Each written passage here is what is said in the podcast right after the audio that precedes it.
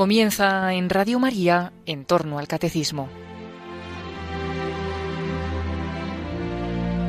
Como complemento a las catequesis sobre el más allá que el padre Luis Fernando de Prada está ofreciendo dentro de su programa sobre el catecismo de la Iglesia Católica, les estamos ofreciendo y los ofreceremos en varios sábados la reposición de algunos programas Dame de beber del padre José María Iraburu sobre estos mismos temas.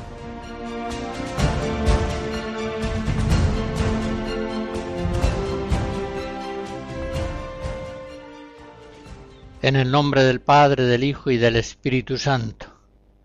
Danos, Señor, tu luz y tu verdad. Voy a tratar en esta conferencia de lo que viene después de la muerte. Y para prepararnos a esta meditación quiero comenzar con la oración del Salmo 102. Bendice alma mía al Señor y todo mi ser a su santo nombre Bendice alma mía al Señor y no olvides sus beneficios. Él perdona todas tus culpas y cura todas tus enfermedades. Él rescata tu vida de la fosa y te colma de gracia y de ternura. Él sacia de bienes tus anhelos y como un águila se renueva tu juventud.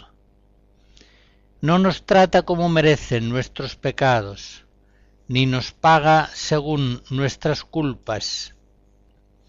Como se levanta el cielo sobre la tierra, se levanta su bondad sobre sus fieles. Hemos de contemplar la suerte del hombre posterior a la muerte a la luz de esta bondad, de esta misericordia infinita de Dios. Esta convicción de la fe en el amor que Dios nos tiene es lo que nos permite meditar en las realidades posteriores a la muerte con paz, con una confianza esperanzada. Inmediatamente a la muerte nos enseña la Iglesia que viene un juicio particular que el hombre recibe. Siendo este un tema tan grave, voy a limitarme a los textos del catecismo que expresan la fe de la Iglesia. Solamente les haré breves comentarios o aclaraciones.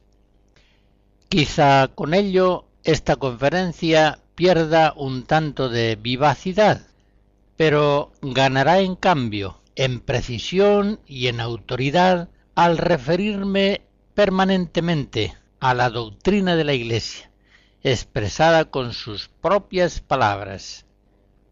En el Catecismo leemos en el número 1021 lo siguiente. La muerte pone fin a la vida del hombre como tiempo abierto a la aceptación o rechazo de la gracia divina manifestada en Cristo. El Nuevo Testamento habla del juicio principalmente en la perspectiva del encuentro final con Cristo en su segunda venida, es decir, aclaro yo, en referencia al juicio universal. Y sigue diciendo el catecismo. Pero también asegura reiteradamente la existencia de una retribución inmediata después de la muerte de cada uno como consecuencia de sus obras y de su fe. Y fundamenta estas afirmaciones el catecismo recordando la enseñanza del Nuevo Testamento en algunos lugares principales. Dice así, la parábola del pobre Lázaro, Lucas 16, y la palabra de Cristo en la cruz al buen ladrón, hoy estarás conmigo en el paraíso, así como otros textos del Nuevo Testamento hablan de un último destino del alma, que puede ser diferente para unos y para otros. Y sigue diciendo el catecismo, cada hombre, después de morir, recibe en su alma inmortal su retribución eterna, en un juicio particular que refiere su vida a Cristo, bien sea a través de una purificación, se refiere al purgatorio, al purificatorio, bien sea para entrar inmediatamente en la bienaventuranza del cielo, bien para condenarse inmediatamente para siempre. Número del Catecismo 1022. Hay pues después de la muerte un juicio particular, inmediato a la muerte, que según hayan sido las obras buenas o malas del hombre en la vida presente, le lleva al purgatorio, al cielo o al infierno. Por tanto, en estas gravísimas palabras iluminadoras de todo el sentido de la vida humana, se nos está diciendo que en la vida presente nos estamos jugando la vida eterna, una vida eterna de premio o de castigo. Se nos está diciendo que no da lo mismo vivir de un modo o de otro en la vida presente. Se nos está afirmando que no va a haber un final feliz, igualmente bienaventurado para todos los hombres, sino que seremos juzgados según nuestras obras. Por eso la vida presente, que a primera vista parece una sucesión de pequeños hechos triviales, en cierto modo insignificantes, la vida presente se magnifica cuando entendemos a la luz de la fe que estas obras que vamos cumpliendo día a día a lo largo de nuestra vida van formando un destino eterno de bienaventuranza celestial o de condenación perpetua. Por eso digo que la grandeza indecible de la vida humana presente se nos manifiesta solamente cuando la miramos en relación a esas realidades definitivas posteriores a la muerte.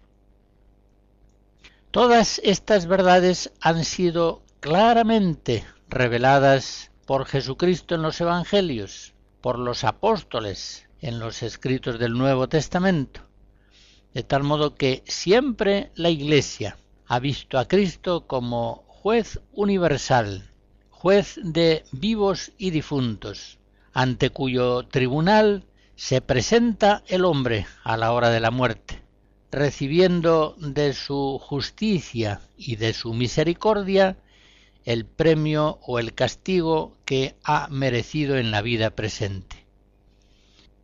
El Concilio segundo de León, por ejemplo, en el año 1274, formula en manera dogmática con toda claridad estas verdades. Dice así, aquellas almas que, después de recibido el sagrado bautismo, no incurrieron en mancha alguna de pecado, y también aquellas que después de contraída esa mancha se han purificado mientras permanecían en sus cuerpos, o después de desnudarse de ellos, es decir, en el purgatorio, son recibidas inmediatamente en el cielo las almas, en cambio, de aquellos que mueren en pecado mortal o con sólo el pecado original, descienden inmediatamente al infierno para ser castigadas, aunque con penas desiguales.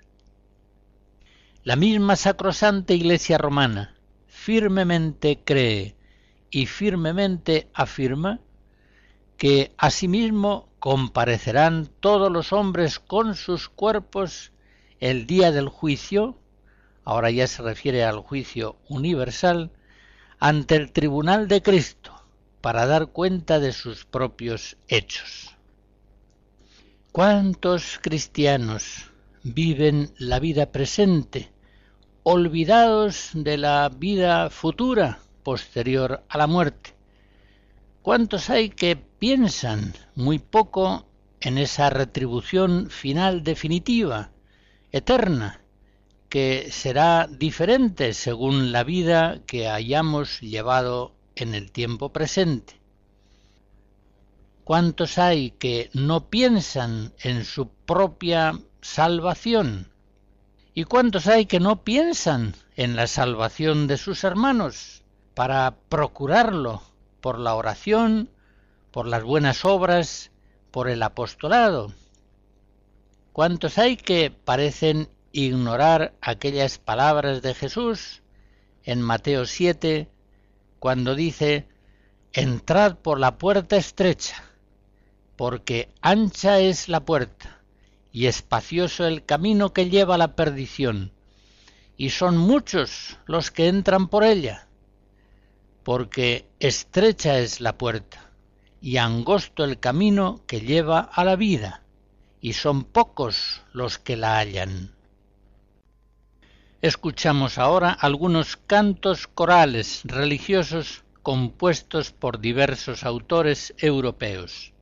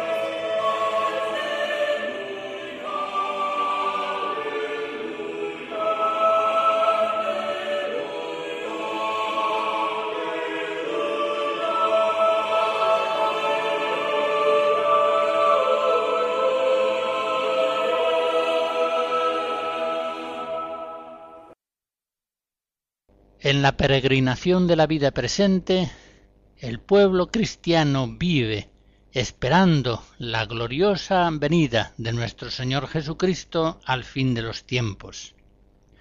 Sabemos que Cristo, ascendido al Padre, recibió todo poder en el cielo y en la tierra.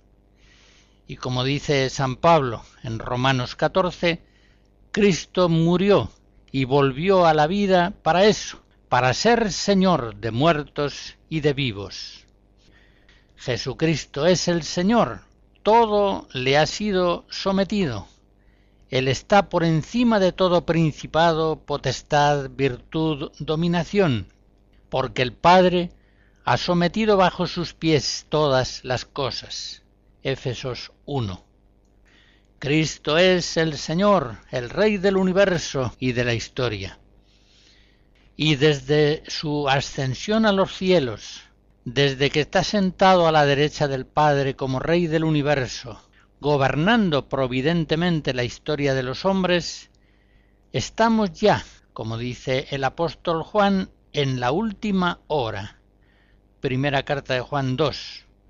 Estamos ya en la última hora, de tal modo que estamos viviendo el final de la historia humana el Concilio Vaticano II, en la Lumen Gentium 48, nos dice que la plenitud de los tiempos ha llegado pues a nosotros. 1 Corintios 10. Y la renovación del mundo está irrevocablemente decretada y en cierta manera se anticipa realmente en este siglo, pues la Iglesia, ya aquí en la tierra, está adornada de verdadera santidad, aunque todavía imperfecta.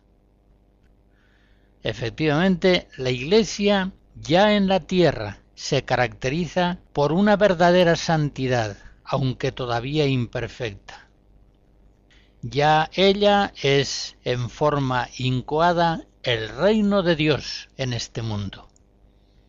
Pero bien sabemos que el reino de Cristo, presente ya en su iglesia, no está todavía acabado, como se dice en Lucas 28, con la venida del Rey en gran poder y gloria. Por eso este reino de Dios entre los hombres todavía es objeto de grandes ataques de los poderes del infierno, a pesar de que estos poderes han sido ya en su raíz vencidos por la muerte y la resurrección de Cristo. Hasta que todo le haya sido sometido, dice el Concilio Vaticano II, hasta que haya nuevos cielos y nueva tierra, en los que habite la justicia, la Iglesia peregrina lleva en sus sacramentos e instituciones que pertenecen al tiempo presente la imagen de este mundo que pasa. Ella misma, la Iglesia, vive entre las criaturas que gimen en dolores de parto hasta ahora y que esperan la manifestación de los hijos de Dios. Lumen Gentium 48. Por eso los cristianos continuamente y de un modo especial en la Eucaristía piden que vuelva pronto Jesucristo. Suplican una y otra vez, ven Señor Jesús.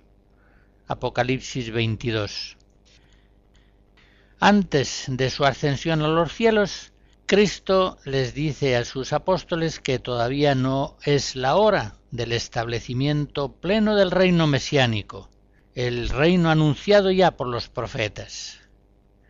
El tiempo presente, nos enseña Jesús, es el tiempo del Espíritu Santo, del testimonio evangélico, es un tiempo marcado todavía por las tribulaciones, las pruebas, las luchas contra el maligno, es un tiempo en el que hemos de permanecer en oración, en esperanza, bien despiertos.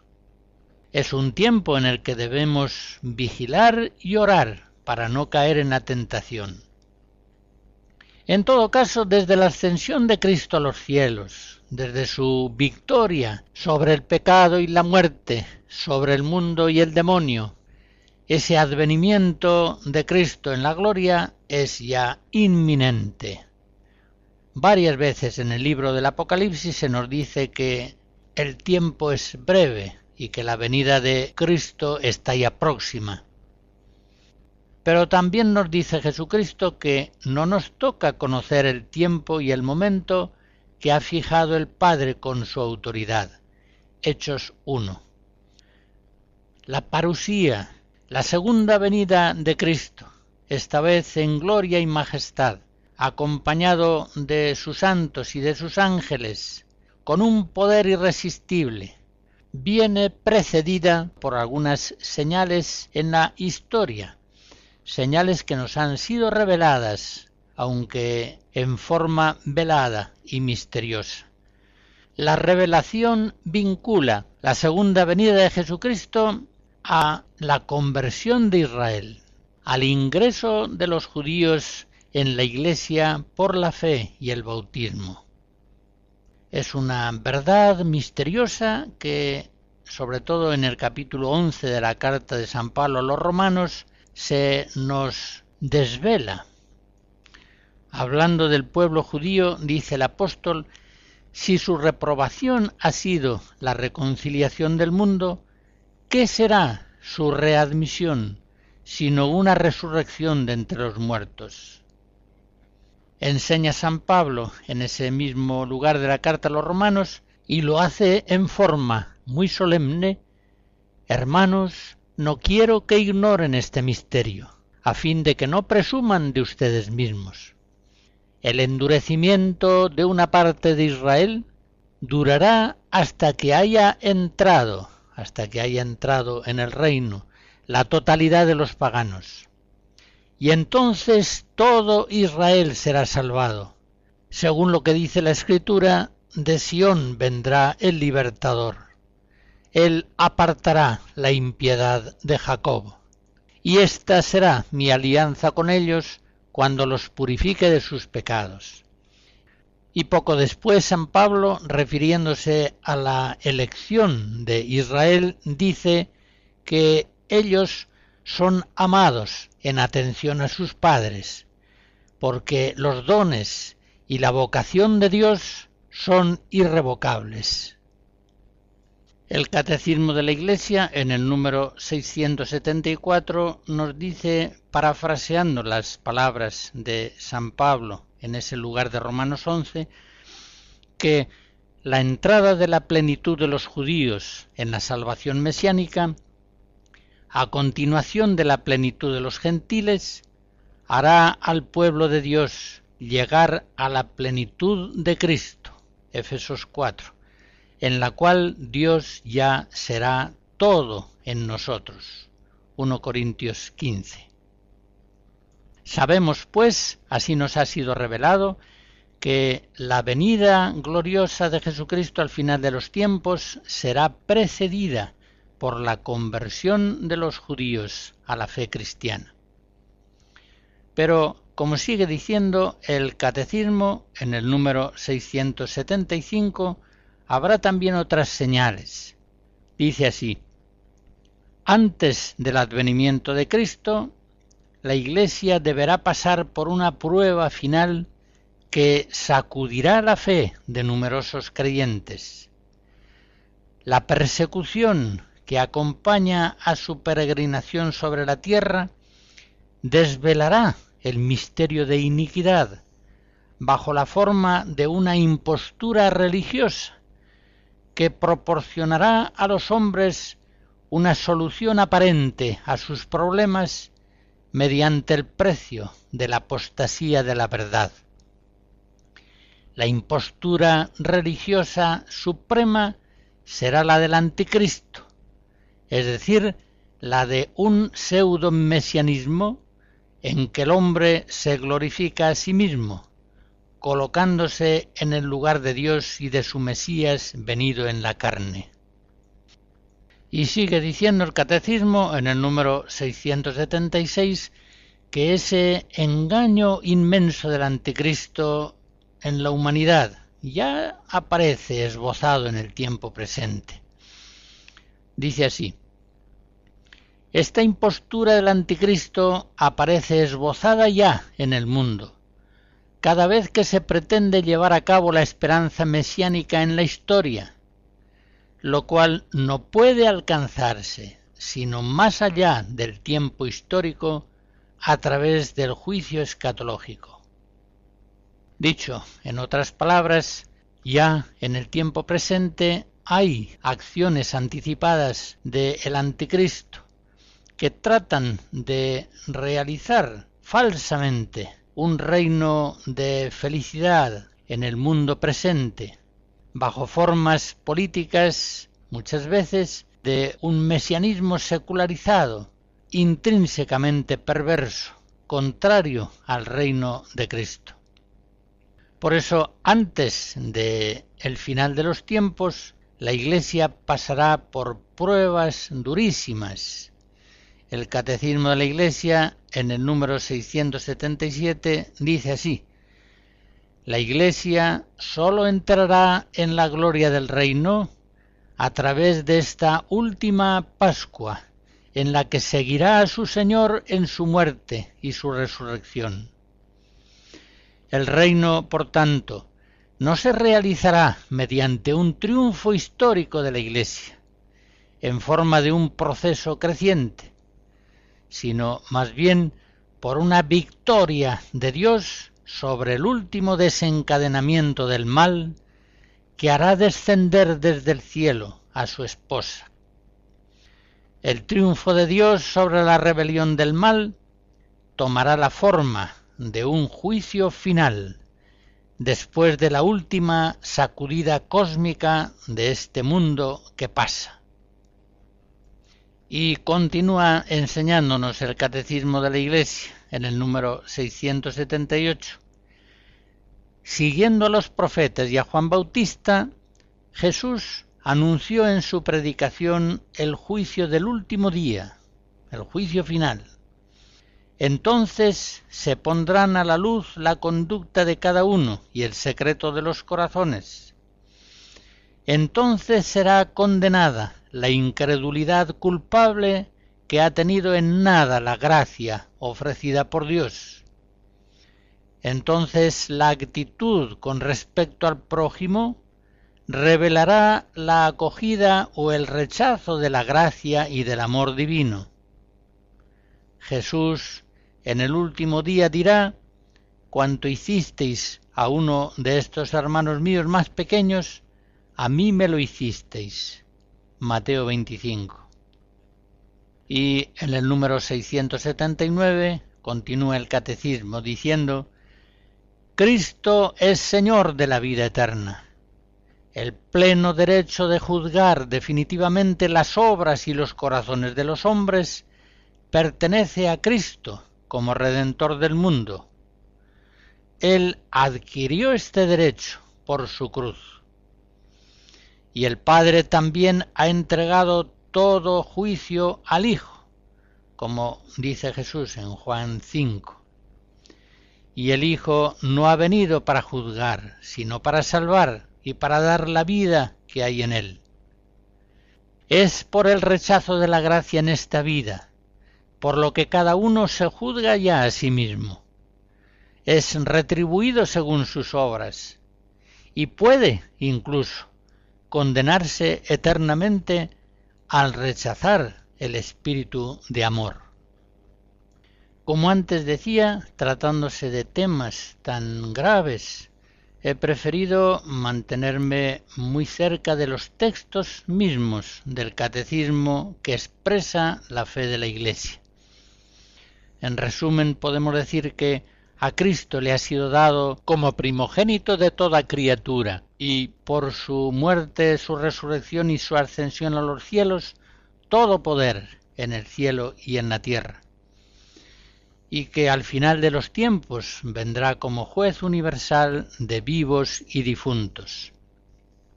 Ese final de los tiempos vendrá precedido de algunas señales que nos han sido reveladas. La primera de ellas, la conversión de los judíos a la fe cristiana. La segunda, la prueba final que sacudirá la fe de muchos cristianos, llevándolos a no pocos de ellos a la apostasía de la verdad, cayendo así bajo el influjo del anticristo, que falsificará la verdadera salvación de Cristo en formas de salvación meramente intramundana. De este modo, el final de los tiempos no será por decirlo así, una eclosión triunfante de la Iglesia, un triunfo histórico del pueblo de Dios en este mundo, sino que más bien será una participación del cuerpo místico de Cristo en la pasión del Señor y en su resurrección gloriosa, de tal modo que el advenimiento del reino pleno de Dios sobre los hombres descenderá del cielo en forma de gracia desbordante e irresistible. En palabras del Apocalipsis, la ciudad de Dios descenderá sobre la ciudad de los hombres como una novia vestida y adornada para su esposo. El triunfo de Dios sobre el pecado del mundo se aplicará en la forma de un juicio final después de las últimas sacudidas cósmicas de este mundo temporal, de este mundo que pasa.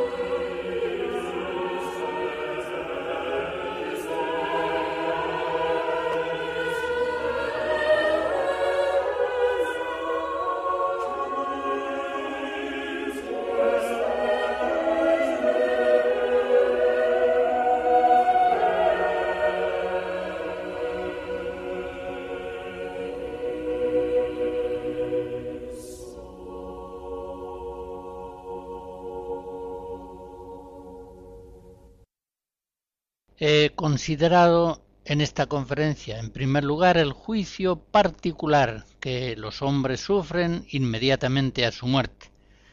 En segundo lugar, he hablado de la segunda venida del Cristo glorioso, de la parusía al final de los tiempos.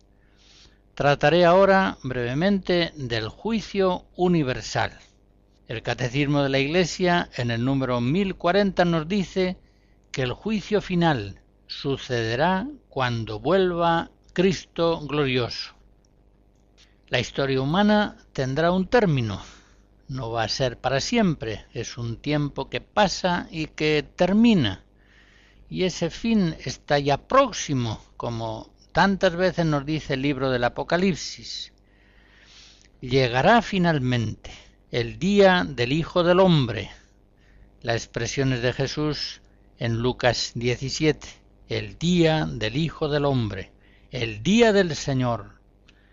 Por tanto, el domingo definitivo, esto no es algo revelado, pero bien podemos pensar que el último día será un domingo. Será el día del Señor, el domingo definitivo, el último día, como dice Jesús en Juan 6. Por tanto, los cristianos sabemos ciertísimamente por la fe que el Hijo del Hombre ha de venir en la gloria de su Padre con sus ángeles, y que entonces dará a cada uno según sus obras. Mateo 16. Sabemos que vendrá Jesucristo con majestad divina, con poder irresistible, pues, como dice San Pedro en Hechos 10, Él ha sido instituido por Dios juez de vivos y muertos. En esta historia de los hombres turbulenta, llena de cambios y vicisitudes, de luces fascinantes, de oscuridades, de crímenes abismales, la última palabra la va a tener Jesucristo, y los condenados irán al castigo eterno, y los justos a la vida eterna. Palabra de Cristo. Mateo 25. Ignoramos por completo cuándo vendrá el Señor, cuándo dará término a la historia humana.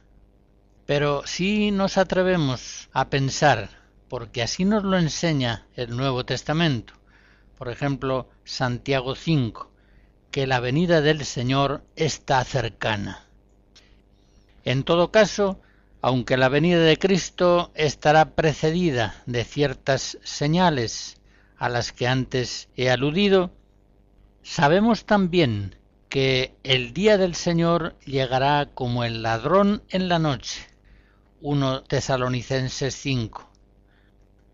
Mateo 24 nos trae la palabra de Cristo cuando dice, Estad vigilantes, porque no sabéis cuándo llegará vuestro Señor. Vosotros habéis de estar preparados, porque a la hora que menos penséis, vendrá el Hijo del Hombre.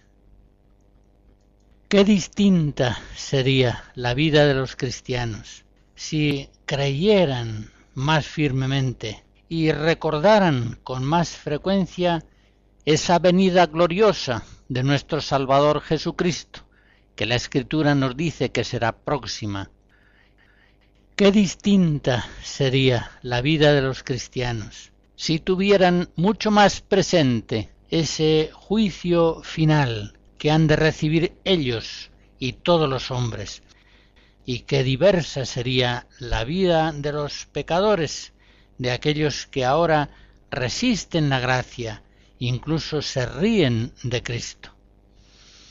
El catecismo nos dice en el número 1038, la resurrección de todos los muertos, de los justos y de los pecadores. Hechos 24. Precederá al juicio final. Esta será la hora en que todos los que estén en los sepulcros oirán su voz, y los que hayan hecho el bien resucitarán para la vida, y los que hayan hecho el mal para la condenación. Juan 5. Sigue diciendo el catecismo Entonces Cristo vendrá en su gloria acompañado de todos sus ángeles. Serán congregadas delante de él todas las naciones, y él separará a los unos de los otros como el pastor separa las ovejas de las cabras. Pondrá las ovejas a su derecha y las cabras a su izquierda.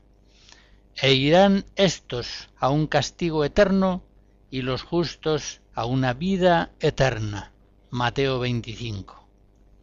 En el número siguiente, el 1039, se nos dice, el juicio final revelará hasta sus últimas consecuencias lo que cada uno haya hecho de bien o haya dejado de hacer durante su vida terrena. Y trae un texto de San Agustín que dice así, Todo el mal que hacen los malos se registra y ellos no lo saben.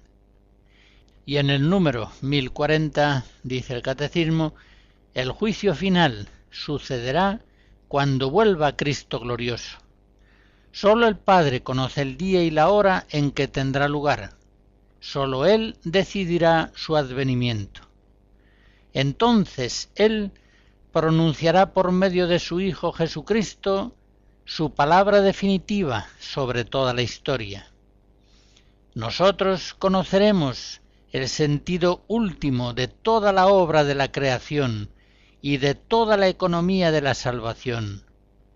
Y entonces comprenderemos los caminos admirables por los que su providencia habrá conducido todas las cosas a su fin último. El juicio final revelará que la justicia de Dios triunfa de todas las injusticias cometidas por sus criaturas y que su amor es más fuerte que la muerte. Y en el número 1041, el mensaje del juicio final llama a la conversión mientras Dios da a los hombres todavía el tiempo favorable, el tiempo de salvación. 2 Corintios 6. Inspira el santo temor de Dios. Compromete para la justicia del reino de Dios. Anuncia la bienaventurada esperanza de la vuelta del Señor que vendrá para ser glorificado en sus santos y admirado en todos aquellos que han creído en él. Cheers.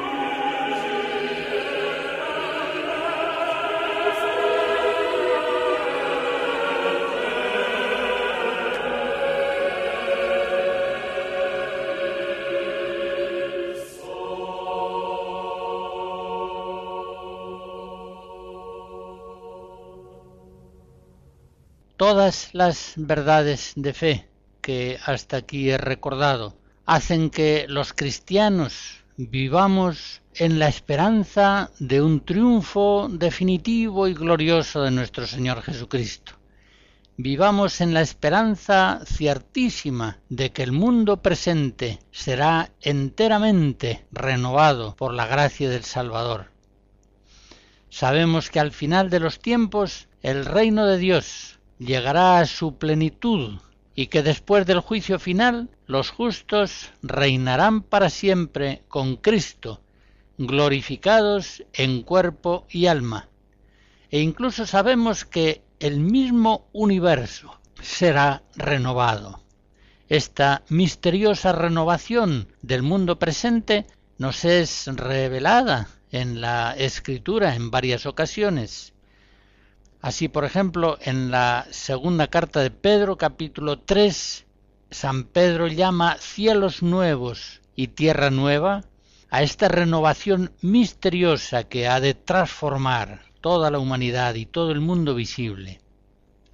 De este modo se cumplirá el designio eterno de Dios, del que habla San Pablo en Éfesos 1, hacer que todo tenga a Cristo por cabeza, lo que está en los cielos y lo que está en la tierra. El libro del Apocalipsis nos hace oír la palabra de Dios omnipotente que dice, He aquí que hago nuevas todas las cosas. Y el apóstol Juan comienza ese capítulo 21 del libro del Apocalipsis diciendo, Vi un cielo nuevo y una tierra nueva, porque el primer cielo y la primera tierra habían desaparecido. El libro del Apocalipsis nos asegura que este universo renovado, esta Jerusalén celestial, tendrá a Dios en su centro Dios tendrá su morada entre los hombres, y enjugará toda lágrima de sus ojos, y ya no habrá muerte, ni habrá llanto, ni gritos, ni fatigas, porque ese mundo viejo es ya pasado. Apocalipsis 21. Ahora la iglesia de la tierra peregrina, a veces en medio de grandes pruebas y sufrimientos por el mundo presente, en el cual ella es sacramento universal de salvación. Pero cuando llegue a esta plenitud final de la que estamos ciertos, sabemos que todos aquellos que están en Cristo formarán con Él la comunidad de los salvados, los rescatados, la ciudad santa de Dios, ciudad santa, iluminada solamente por la luz de Cristo, libre ya de todo pecado, de toda perturbación, de todo error. La visión beatífica dará acceso entonces a la contemplación plena de Dios, y esa contemplación será la fuente eterna de felicidad, de paz, y de comunión mutua entre todos los bienaventurados.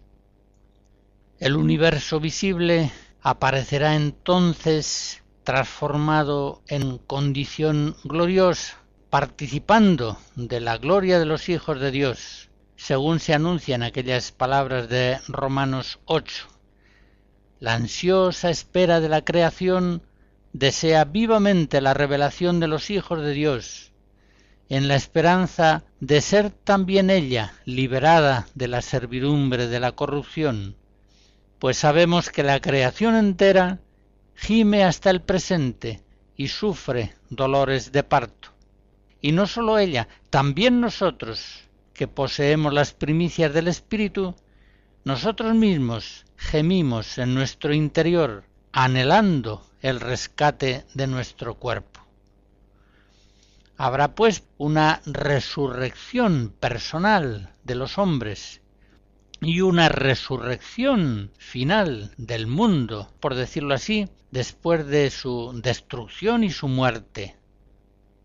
No sabemos cómo, no sabemos cuándo se producirá esta transformación final del universo en nuevos cielos, nueva tierra pero sabemos que ciertamente la figura de este mundo, manchada, deformada por el pecado, pasa, pasa definitivamente. Y se nos asegura en la Escritura que Dios ha preparado una nueva morada y una nueva tierra en la que solamente habita la justicia, y cuya bienaventuranza llenará y superará todos los deseos que se alzan en el corazón de los hombres. Recordemos finalmente unos textos importantes sobre este tema que hallamos en el Concilio Vaticano II. Dicen así, no obstante, la espera de una tierra nueva no debe debilitar, sino más bien debe avivar la preocupación de cultivar esta tierra, donde crece aquel cuerpo de la nueva familia humana que puede ofrecer ya un cierto esbozo del siglo nuevo. Por eso, aunque hay que distinguir cuidadosamente el progreso terreno del crecimiento del reino de Cristo, sin embargo, el progreso, en la medida en que puede contribuir a ordenar mejor la sociedad humana, interesa mucho al reino de Dios. Gaudium et Spes 39. Y sigue enseñando el concilio en ese mismo lugar que todos estos frutos buenos de nuestra naturaleza y de nuestro trabajo tras haberlos propagado por la tierra en el Espíritu del Señor y según su mandato, los encontraremos después de nuevo, limpios de toda mancha, iluminados y transfigurados cuando Cristo entregue al Padre el reino eterno y universal. Entonces Dios será todo en todos, en la vida eterna.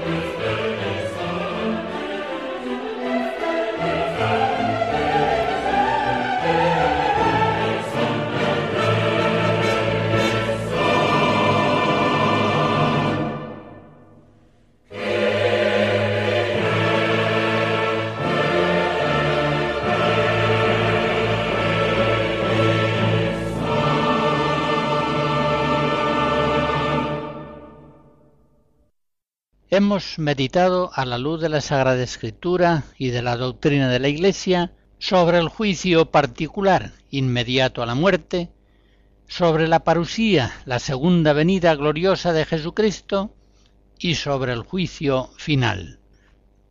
Quiero añadir algunas consideraciones muy hermosas de San Luis María Griñón de Montfort acerca de la especialísima función salvífica de la Virgen María en los últimos tiempos. En el Tratado de la verdadera devoción a la Santísima Virgen, en el número 49 y siguientes, dice Montfort que la salvación del mundo comenzó por medio de María y por medio de ella debe alcanzar su plenitud. María casi no se manifestó en la primera venida de Jesucristo. Pero en la segunda venida de Jesucristo, María tiene que ser conocida y puesta de manifiesto por el Espíritu Santo, a fin de que por ella Jesucristo sea conocido, amado y servido. Dios, por tanto, quiere revelar y manifestar a María la obra maestra de sus manos en estos últimos tiempos. Ella es el camino por donde vino Jesucristo a nosotros la primera vez, y lo será también cuando venga la segunda, aunque de modo diferente.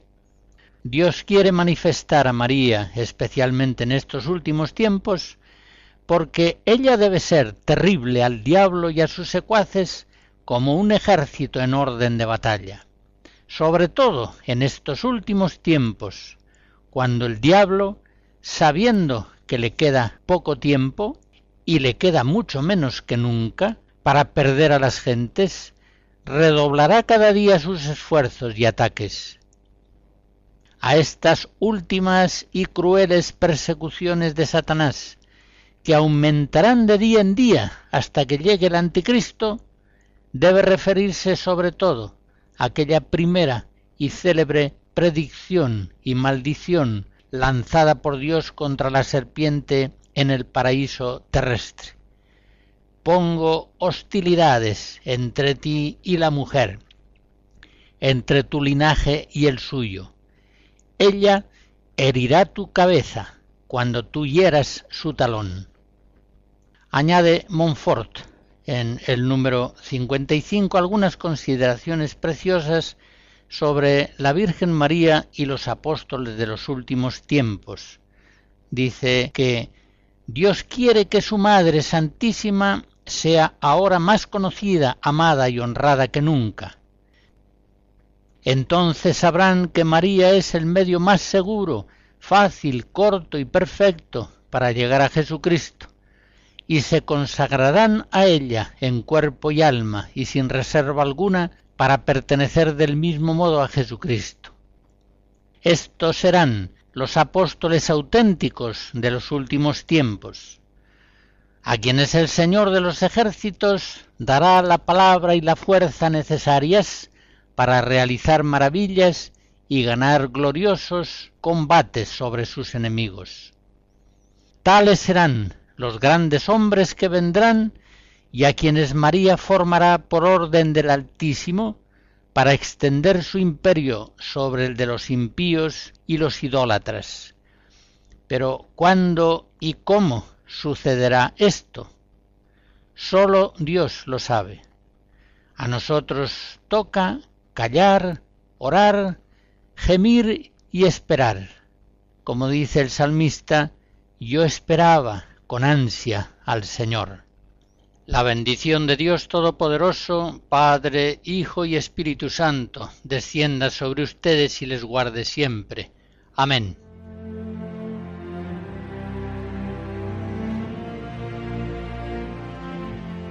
Finaliza en Radio María en torno al catecismo.